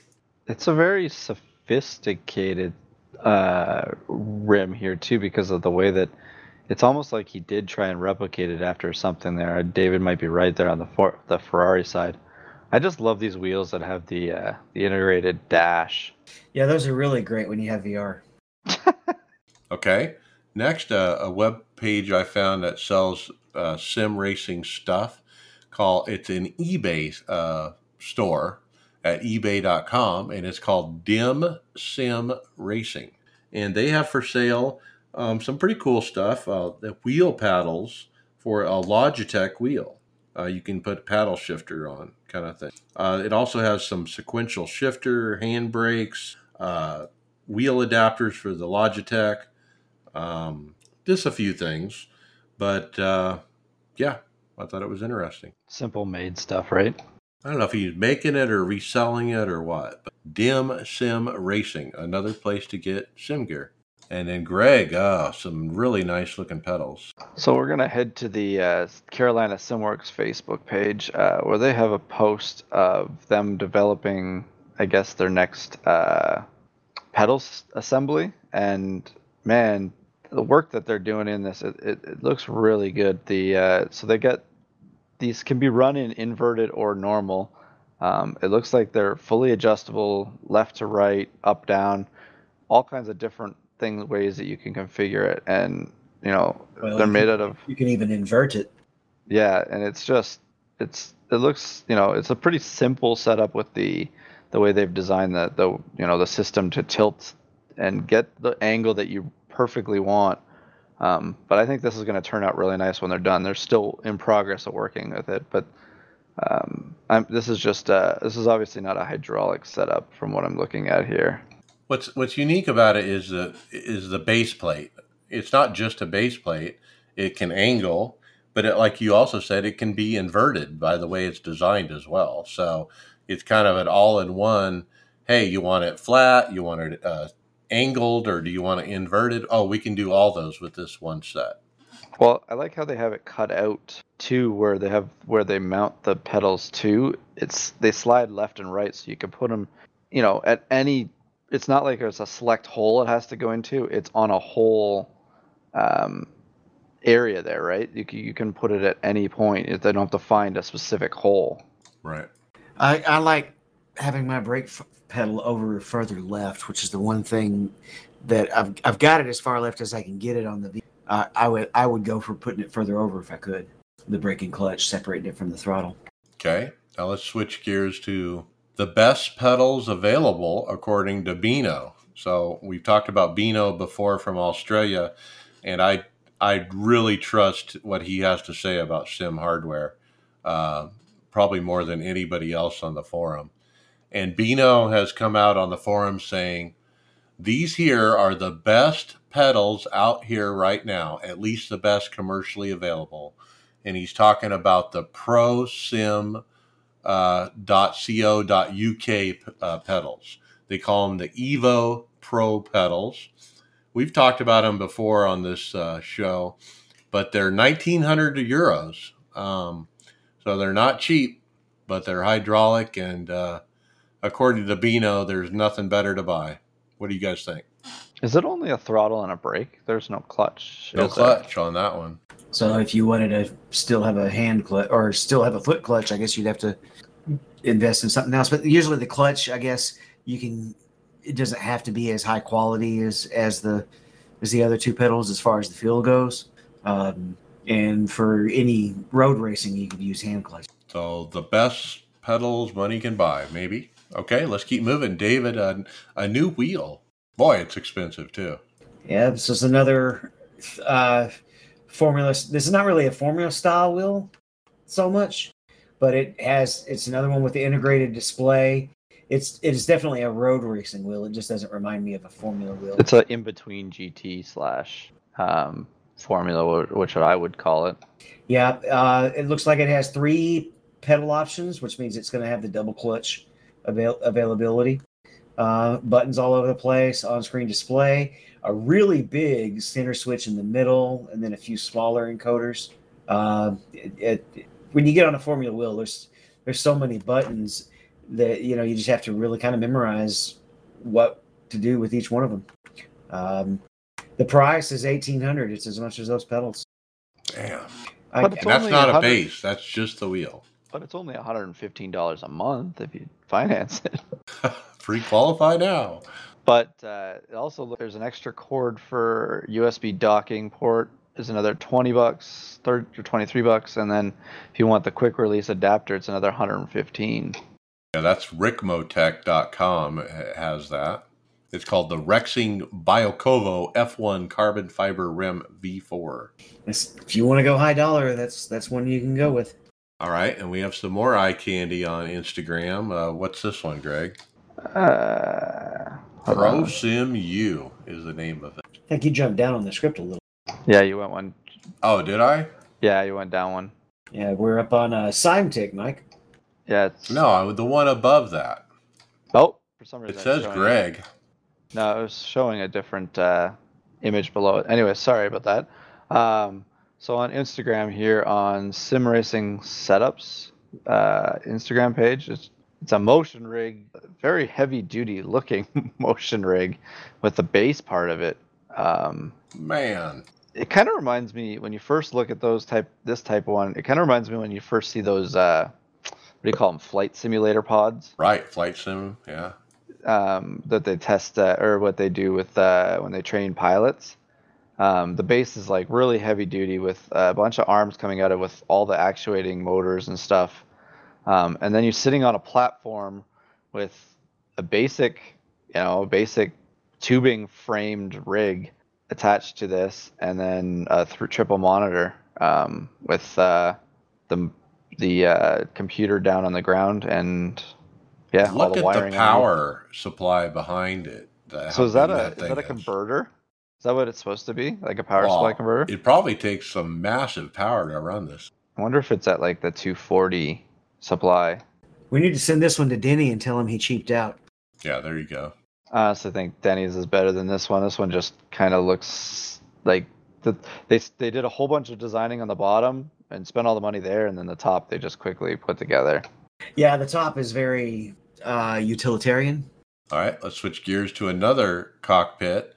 This is a stationary one. It's Simetik. We've talked about them a long time ago. Thought we'd bring them up again. It's S I M E T I K dot com. And uh, they got what they call simulation cockpits inspired by real racing cars. It's not an 80 20, it's just like a metal with a nice Sparco seat. Uh, looks pretty solid and compact. Uh, it is adjustable, uh, forward, backwards, up and down on the on the wheel stand and whatnot. Uh, driving position based on GT, um, and compatible with all uh, sim racing equipment that's out there today. They're decently priced too. And It you looks- see the price. It looks heavy duty, like it would hold up. It was about as good as any of the 8020s. Um, I wonder how adjustable it is compared to an. But uh, other than that, it does look very sturdy, and it ha- it has that advantage of. I always would prefer a rig that doesn't have the post in the middle between your feet. 350 euros? Is So is that that what? is that five hundred euros? ish dollars? Not bad. I'll I'll Google it. I'm not think that's sure the- if that's with that's without the seat. I think. Yeah. Yeah, it's just three hundred eighty two dollars. I thought the exchange rate was. Yeah, euro is this. It's pounds. That's Simetik. Check that out. All right. The next one uh, we're going to talk about is turn1.co.uk. And they're called Turn 1 Racing Simulations, obviously based out of Essex, uh, Great Britain. And uh, what do they have? Uh, they got a sim room for hire. Uh, you you can do it by the hour or the half day or full day uh, by appointment. Uh, they also offer special events. They have one of those Vesaro cockpits, and you can actually, if you're in the UK, go there and uh, run their Vesaro cockpit. We don't we don't see these businesses very often where you can go rent or Sucks. I wish there was more of them. I, especially if somebody might be around here. wanting. yeah. Yeah, I want. I'll probably be wanting something here in the next year or two, and it'd be nice to go test some stuff out so you kind of know what you want to be sitting in with, without spending hundreds or thousands of dollars first. I'm glad I didn't end up going with that that formula style seat, you know, because I had thought about that for a while. Okay. More motion rigs. We have Gen 3 D box out. And then this particular site, there's a really neat video showing a, a triple monitor rig with the whole D box base setup. And there's there's no seat or anything. It's just a plywood platform, uh, but you can see it reacting to uh, some hot rod car driving around on a track. So a new version of D-Box. I don't know uh, what is the benefit. Well, it looks like it's got a faster response time. It says 35 millisecond. Um, what else does it say? Well, the comment is is priceless because it says price question mark. Yeah, nobody knows the price, but Which you know D-Box is expensive. expensive. Okay, and then Chris built a bonkers transforming sim racing cockpit because coronavirus. Where is Tony when you need him? yeah, this is like the opposite of that D box setup. But yeah, so basically, uh, this guy's name is Christopher Smith. He races in his living room on his living room TV right now, and he needed a way to someplace to race that he could that could double as a family space quickly, so that he would get more race time and could quickly get his stuff put away when it was family time. And his solution was, I guess the best way to describe it is like kind of a an ugly box of a redneck coffee table like when it's uh, in family mode but when you put it in race mode it's uh, basically a car seat with the logitech wheel and pedals the pedals flip up into the box when he's not using it he's even has a door on the side of it to get uh, in and out of maple syrup brown for tony i think It's um, This is crazy. it's crazy, but it, it's clever, but it's a little tall to be a coffee table. I, I, I Yeah. think if you're sitting back on the couch and the TV's still in front of you, you wouldn't be able to see the TV unless it's mounted up Yeah. on the wall. If you have anything on it, it would be in the way. The uh, So the- folded up, it just looks like a, a wooden box, basically. But then when he opens it up, simmering. It's almost tall enough to be a bar. You could almost put it on wheels and just move it to the side of the room. it's just it's a, it's it's very clever. Like I don't- you know, it's the first time I th- saw it, somebody would think of this, but it's just it kind of reminds me of those tables, those false tables that have special compartments, and this is this is what you're hiding in that table is the funny thing. or the beds that come out of the wall. Yeah, I think he would have been better off in like uh, if he would have made himself more of a formula style rig, even if he wasn't, if, if that's not what he races, because then he kind of would have had a longer, flatter coffee table. Wouldn't be as tall, right? yeah, He has pictures uh, showing the build as he went through it as well. If you click through the picture, it looks like it functions. So good job. Anything keeps you racing. He finished it really good. Like it looks like it. You know, obviously he took time and made sure it wasn't going to give him splinters. all right. so, keep Mike, how are your uh, forearms feeling? pretty tough after Dover. Uh, I was telling the guys the force feedback at Dover is probably one of the highest of any tracks uh, with the A car. Any, but uh, there's a forum post uh, with a uh, poll up by Scott Velez asking, "Hey, do you run your force feedback wheel at a one to one ratio to match real life?" And 48% answered less than one to one. Uh, the people that are at one to one, nine percent over one to one, only one percent. So I'm one to one. I, do it uh, at the real life uh, force feedback. David, you're you're below that, right? I, I have different in-game settings than you do, so I'm, I'm not really sure. Yeah. I went with I went with the original back when it first came out. I went with some of the original in-game settings, and then I put the force aid back on what felt strong, but not like it was going to make my arms fall off. Um, but it's it is pretty strong. So I'm, I mean I'm having to tug the wheel, and I can feel it. uh, but I don't. I I went a different route than you did. You went the automatic route, and I went with tweaking it for each car. Right. Yeah, I, I, I have it set and I don't change it, but I'm happy with it. And uh, it was, I think the post was to kind of get an idea of what other people are doing. Looks like most people are not running at 100%, only 9%. Okay, Chris, how do you prevent auto replay when you're in the pits? Uh, that was a question that um, Peter Blackie, I hope I'm saying his name right, an Australian, was uh, uh, posted on the forums. Um, there was a couple of responses to it actually. Uh, Nic- Nicholas Bailey from iRacing staff said in your um, app INI you can change the setting of pause replay on exit, and so I guess with that you can pause the replay when it first pops up, so you're not getting it. But um, a user, um, Scotty McQueen, he posted up was probably a better option is to just make sure that replay doesn't happen at all. You can change the play seconds from replay end on car exit non team and the play seconds from replay end on car exit team event or EVT. You can change those to zero, and I guess it just doesn't happen at all. That's kind of handy because I think I'll actually use that now that I've seen this. So it's always loud for me. would that make the replay come back to just instant jump all the way to live when you exit the car? Yeah, I would think so. And then that first option would pause it, so you would have nothing. But yeah, that second option, there would be no replay. It would just go to what you, what I would always kind of expect anyway, would be that just a live camera when you get out. Yeah. Well, if you're doing any kind of team racing and spotting for each other, a lot of uh, a lot of times somebody won't realize they're not live, and they'll be calling out an accident that you dodged ten seconds ago. Oh, see, well, super, super helpful for that. All right. Now, in the interest of time, we're going to skip ahead. Uh, we're going to do Aw, one I more. wanted to talk about. No, we got to skip ahead. So next up is the VRS uh, Direct Force Pro wheelbase has started shipping out of the EU warehouse, and the first units are already arriving in customers' hands as of Tuesday. Uh, I didn't even realize these have gone on sale. I guess, but apparently they are. And uh, if you've ordered one, you already have your wheel. What was Yeah, the they've been- price on those? I don't know. Like I said, it it kind of went right by me, and I must have missed it. Wasn't it just a little bit less? Wasn't it? It was either a little bit less than the DD one, or it was between DD one and DD two.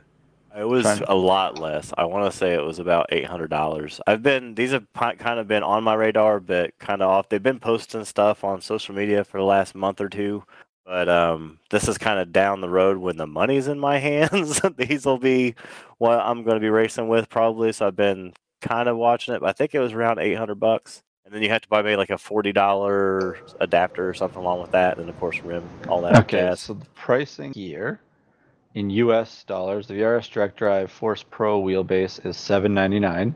The motor hub adapter is forty nine dollars, and then the motor mount bracket is forty nine dollars. There you Um, go.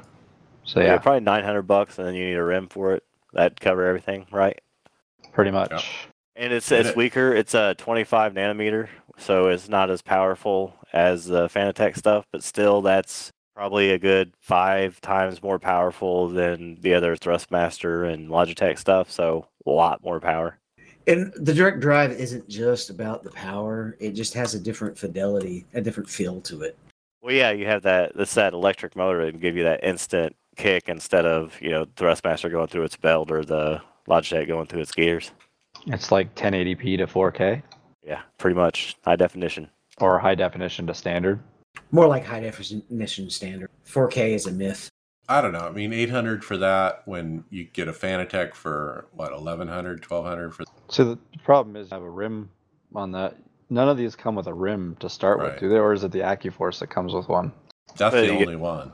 cheaper and American company. Like I've seen a lot of problems with the Fanatec stuff, not a ton, Right. but you know, percentage wise, from the people I know that have them, and then at least with this one, if I do have a problem, it's probably gonna be easier to get the thing fixed quicker. I thought David was gonna have a heart attack the other day with his. What was it went on? I don't recall. When your Fanatec or thing wouldn't turn on, or oh, it was going backwards. Oh yeah, it was freaky. Um, I got into the Ferrari and it was it was like off centered, so I went to recalibrate it, and suddenly it was turning backwards in game. You turned left and it went right. Yeah. What'd you do to fix that in case somebody else has that problem? Um, I reset it. I reset iRacing twice, didn't fix the problem. Then I opened the Fanatec uh, drivers to check the firmware and also just test it in there. And when I tested it in there, it was turning the right direction. Next time I opened iRacing, it worked. So the uh, little uh, computer elves fixed it. Yeah. All right, let's keep moving uh, into results. The NASCAR iRacing Series. Let's finish up Talladega Friday Open. David Hall, you were wrecked. Yeah, I don't remember any specifics. It was I just wrote wrecked bystander. I got caught up in the big one. Okay, and uh, Greg, you also wrecked out. Yeah, that was the middle of a bad week, but uh, it's starting to look a little bit better. Okay, Tom Dreeling also ran. He got wrecked on the backstretch of only lap one. He said, "I'll never understand that." Yeah, Uh, Tony- I missed I missed that wreck. That was uh, there's no need for the way that that happened, and that took out like half the field. especially lap one. Uh, Tony Rochette got a P4. He said he forgot what happened. Uh, and then I ran and I got a P4. I did not forget. I was freaking happy with a P4 uh, because I was in position to win. Uh, I was the middle lane on the front of the row, uh, coming to the checker. I was side drafting the inside lane just a touch too much, just a little too hard. And we touched and it sent me up to the wall. I think I would have won if I hadn't touched him during that side draft. And uh, I'm just kicking myself a little bit uh, for giving up that win because I always usually win at Talladega, and that was my my chance. But I blew. But I'll take fourth. All right, Sunday Open. David, a P three. Yep, and you were watching me as we came to this one. I was leading the outside line. The guy that was pushing me went too low and wrecked most of the field behind us, and so it was just three cars crossing the finish line. I was the third guy. but you didn't have any help, so it wasn't much you could do uh, after that wreck. But yeah, I was in there trying to watch you and kind of talk, you know, help spot and that kind of thing. Almost. Uh, Tony Rochette, he got wrecked out, uh, and then I ran and got third. I was happy with that. I was on the outside front on the white, but uh, again, but was not enough pushing help behind me to get it done. You know, and you got to have the help. And I didn't. I don't think I had any teammates in there, but man, I put myself in position to win it a second time for the week, and uh, couldn't get it done Sunday morning. We were all of us were pretty much spread out between. So there were so many people racing. We were all split between different splits. Yeah. Uh, Greg, you got wrecked uh, trying to push a former teammate Joe Owen to the lead.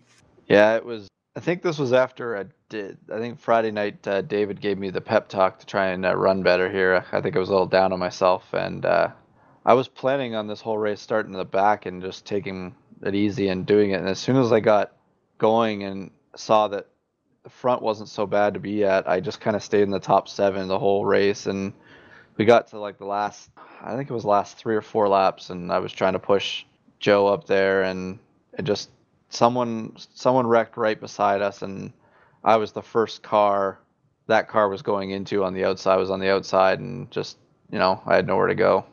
It was just unfortunate, and but sometimes that happens when you're in tight quarters like that. Yep. Tony Groves, P9. But that's not the real story. He restarted second on the green white checker. I was actually in here spotting him as well at the end of his race because I, I was done. Um, he had no help though with that restart on uh, from second on the green white checker. He got shuffled back a few spots. Uh, tried to start making his way back up there, and net code sent him into the infield, coming to the checker. He had a clean and fast car up to that point, was able to lead a bunch of laps. The W is coming, says Tony Grove. Nice to see him have a good run. And then Bobby Jonas, he also ran. He was wrecked out, I think, pretty early. I think he was pretty pissed off at the way he got wrecked out in that because I think he left our chat real quickly afterwards. Yeah, he He's- doesn't he's get had a lot of bad starts. Run at NIS. The la- he's had a bad start to the season. Well, he only can run select times too, so when you're getting the bad luck he's had, it's just kind of deters you, right? Okay. Uh, P22 and the Sunday fixed. Uh, yeah, it just got stacked up in the outside lane and accordion effect, and I ended up getting uh, killing the nose. Um, what's his name from the the Xfinity series was in there. Uh, Tommy Joe Martins was racing with us, and he was the guy I ran into, and uh, was kind of a bummer. But after the the damage, I was just junk. I didn't get my win at Talladega, guys. I'm kind of bummed about that, but I was in position twice to do it. If that's any consolation, let's move on to this week. Wednesday Open, Dover, David Hall, P4. Yeah, I um had a caution come out right as I was in the pits. I'd already gotten in the pit, and I was I, I kind of was panicked and didn't know. I couldn't remember if I should go ahead and take the stop or or drive on through. And the answer is I should have driven on through. So I put myself lap down, uh, but took the wave around. Um, there was only about eight cars on the lead lap, but I had to start behind still 25 or 20 or so lapped cars. And um, just had to use my car up getting back to the guys in the lead. And so I had nothing left for third place. Okay. That was a good top five. And then Greg, uh, P14. Well, and I was doing really well in that race. The setup we've been, David and I worked on, have been working on a set this week a bunch of times, bouncing probably the most information we bounce back and forth between each other uh, this season. And uh, we've got a set that's working this week, and uh, I was using it. I was up in the top, I was up fighting for the win in that race. I was up in the top two at least. I could have gotten at least a P2, and I just, some mistakes late uh, cost me a bunch of stuff. And I got a, some of the incidents that I got into were contact or four X's that were not really four X's, and it it kind of just got snowballed to an effect where I got a black flag and it cost me the race. Oh, you had the drive through. Yeah, I remember. All right. And then I ran P5. Man, I was happy with that. Ran 10th to 15th most of the day. It was on a green flag run uh, where we were going to pit under green and I was going to cut it in half. So I pitted first out of all the people uh, at the halfway mark of that run. Um, I was about 47 laps into the run, and the caution came out literally while I was on pit road. So I ended up getting a wave around. I was at the back of the field behind all the lappers and everybody, and I still made my way back up to fifth. Man, it felt really good to be competitive. Our set was great that you guys were working on, um, and I was moving forward instead of backwards. I also had my spotter, uh, human spotter Ryan Eckstein, uh, who occasionally spots for me. Uh, always run better when he's uh, with me. Um, the set again was spot on, and that wasn't the problem. Uh, I'm really happy with a, a, fifth, and then tomorrow night I'm f- freaking going for the win.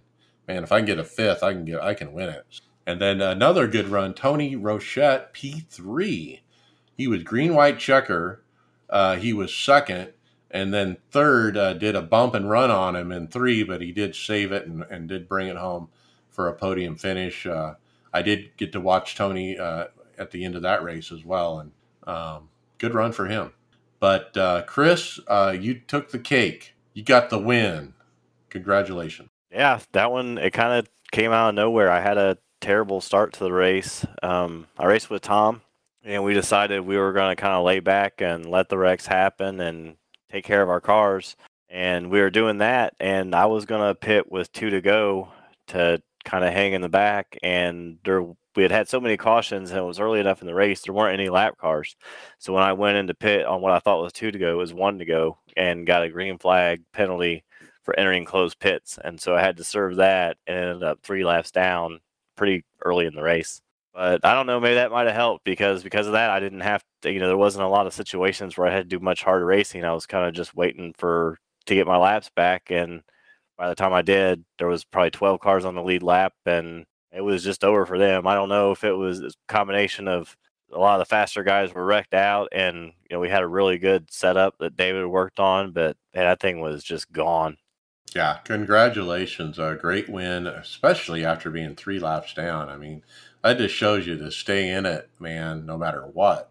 Yeah, zero X, and we we had 15 cautions, and I mean I saw that was that's what helped me out. I know there were some guys that had some cleaner races. I mean, there was some some splits I heard we only had five or six, and so if I went three laps down in those splits, I would have been in bad shape. But you know, just played my played out my way that time, I guess. I remember you, at one point you said you were on like lap 15 and the rest of us were like 40, 45 laps in. It was ridiculous, and honestly, it was it was terrible all the way up until when I got out towards the front, and that was when I needed that green flag racing, and we finished under green under a long long-ish green green flag run, and if we would have had all those cautions, I they probably got bunched up and somebody would have got me. Not out of speed, just would have hit me. Okay. And then Tom uh, drilling, he got a P10. He was uh, in your split there, but uh, car got Dryling. des- dryling. Is that it? Okay, yeah. Car got destroyed early. He said fell three laps down. He did work his way back up to finish a top ten. I'll take it.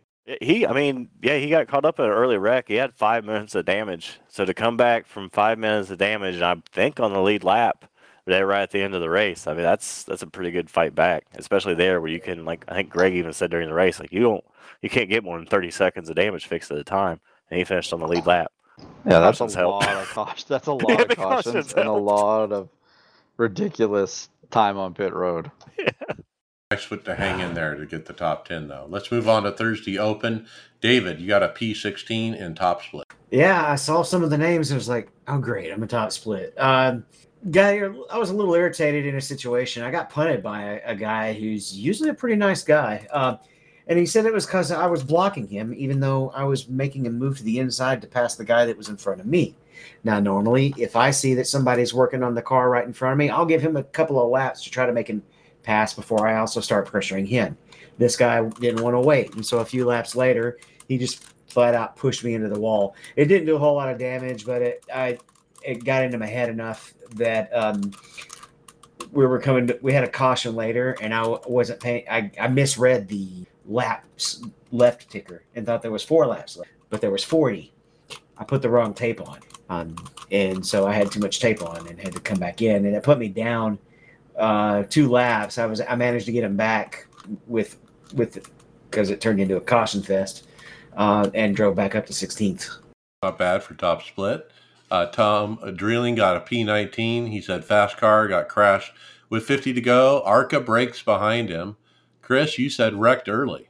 Yeah, I got to race with Tom again this afternoon, but I mean, we were 20 laps into the race maybe, and I was kind of playing the same strategy. And Tom had actually just got by me and passed this unstable. I don't know. His name was Murphy. I don't remember his whole name, but Crazy Murphy uh, was all over the track, and Tom got by him, and I waited. Kind of, I was taking it really easy and waited for him to do something stupid. He hit the apron and floated up enough. I knew I could clear him and get away from him, which I did. But then there was some slow traffic in front of that, and so it slowed me up.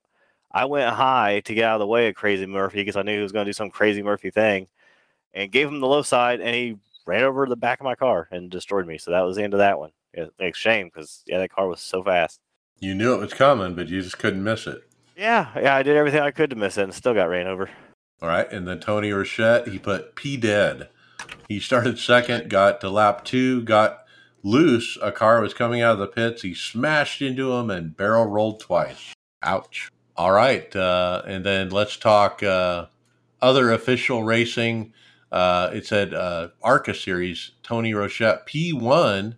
He got a win. He sat behind the lead bottom car for 19 and a half laps and went high, got to the first car behind and tried to go high, wrecked the field in the trioval, vault, his first K&N win ever. And nice Yeah. job. That's uh, it was hard racing those. I ran a couple of those. Those can those Arca cars. They don't line up like the Cup cars. It's hard to race those things. You can't there draft. Yeah. And um, he actually was following up a win that I had just picked up a little bit earlier in uh, Class A, actually. There you go. And you also won the World 600, David. Congratulations. Yeah, that was exciting. Um, and wow, tiring. We started at seven, and uh, I guess I took my headset off at eleven thirty or so. There were some heavy cautions early, and there was also a lot of green flag racing. I had about a second or third place car. The set was actually one Tom built for us, um, and it. Uh, yeah, I had about a second or third place car um, there was one guy that had this insanely long run set that was just blowing us away. I knew I knew ours needed a little bit more on the long run side, but it was really stable earlier. The caution comes out with ten to go. Uh, I start, I restart fourth, and um, was able to pass a couple of the guys who like to get in people's way on the outside, and then I got by him on the inside with like five to go because he his took his tires and his set just a little while to get in, and I was able to hold him off. Um, so it was a stolen win, but that's that's how you take some of them. Well you race 600 miles, but you might only need the last mile to win it. You got to be there, and to win a, a, race like that and that kind of league, yeah, that's a that's a big one. Uh, put that on the resume for sure. We got that cut race coming up soon, though. And we already got two good sets because the guy that had the long run set actually gave me it. There you go. Put that in a bank. Nice. Uh, let's get into final thoughts. Chris Scales, you're up first. Um, pretty pumped about the the old bastards race again tomorrow night. Um, especially the uh, our uh, our friends at Burning Rubber Radio are going to be commentating. but uh, yeah, they uh, Andy Delay actually commentating last week. Him and Wayne did an amazing job, and that was after um, he also gave us a shout out, the uh, aftermath, a shout out on his podcast this week because I might have might have trash talked him a little bit for having the highest incidents per lap of anybody in the OBRL. But that was also coming from someone who used to have that crown. So passing that baton, I guess you had to do that ribbing. But uh, they're both going to be doing commentary for the race tomorrow night, along with uh, one of the Taylors. I don't remember. I don't. I can't remember if it was uh, Jeremy Taylor or Taylor Burris, but one of those guys. And Andy Wayne and the Taylor will be commentating tomorrow night, and they do an awesome job. All right, obrl.net. Check those guys out. Greg Hecktus, final thoughts. I uh, just can't wait to uh, get into the race tomorrow night and uh, start working on. I'm going to test a little bit more of this out tomorrow afternoon and work on the set, but I just can't wait to uh, run that set again uh, and get some redemption at Dover. Um, if you guys want to watch uh, me race tomorrow night, I'll be on twitch.tv slash frozen cactus, frozen with two O's, cactus two K's, and yeah, come out and watch, see what we can watch do. Out, watch out for that Murphy guy. He's out there. There's one of those in every race. yeah, stay clear. Yeah, All right, David Hall, final thoughts. It was exciting to see uh, Messenger on that day when we had basically win, win, win right after. Was that Wednesday? Yeah. Um, right after each race. That was exciting. Uh, my stream is up. It's easier to spell M I X M A G E. Yeah, it's fun to see our team winning though. races. Yeah and uh, running top fives. I mean, we just listed off so many top fives there. That's crazy. But we're a bunch of winners. It's obvious. well, Dover was actually where I picked up my first NIS win last year when it, when it, when I finally broke that ice. So I I actually really like Dover. I think I do too, and that's my final thoughts. Is man to come into Dover and get a a P five uh, after Talladega and kind of my disappointment of not being able to get the checkered uh, the win there. I'm really happy, man, and and my streak of good finishes for NIS Open continues. I think my worst week so far is 13th, and then 11th, and then everything else has been top 10. So I'm really really happy to have a fifth in the bank for Dover, and that's going to free me up for tomorrow to go in and just really go for the win. And I was telling the guys to win this race at Dover, you got to be leading before the end of the race. Like with 20 to go, you got to be in the lead. If you're not in the lead yet, you're not going to get it, you know? And so uh, that's the focus. I'm just going to really try hard to, to get the lead uh, before the end of the race so I can bring it home. And with that, we'll see you on the track later.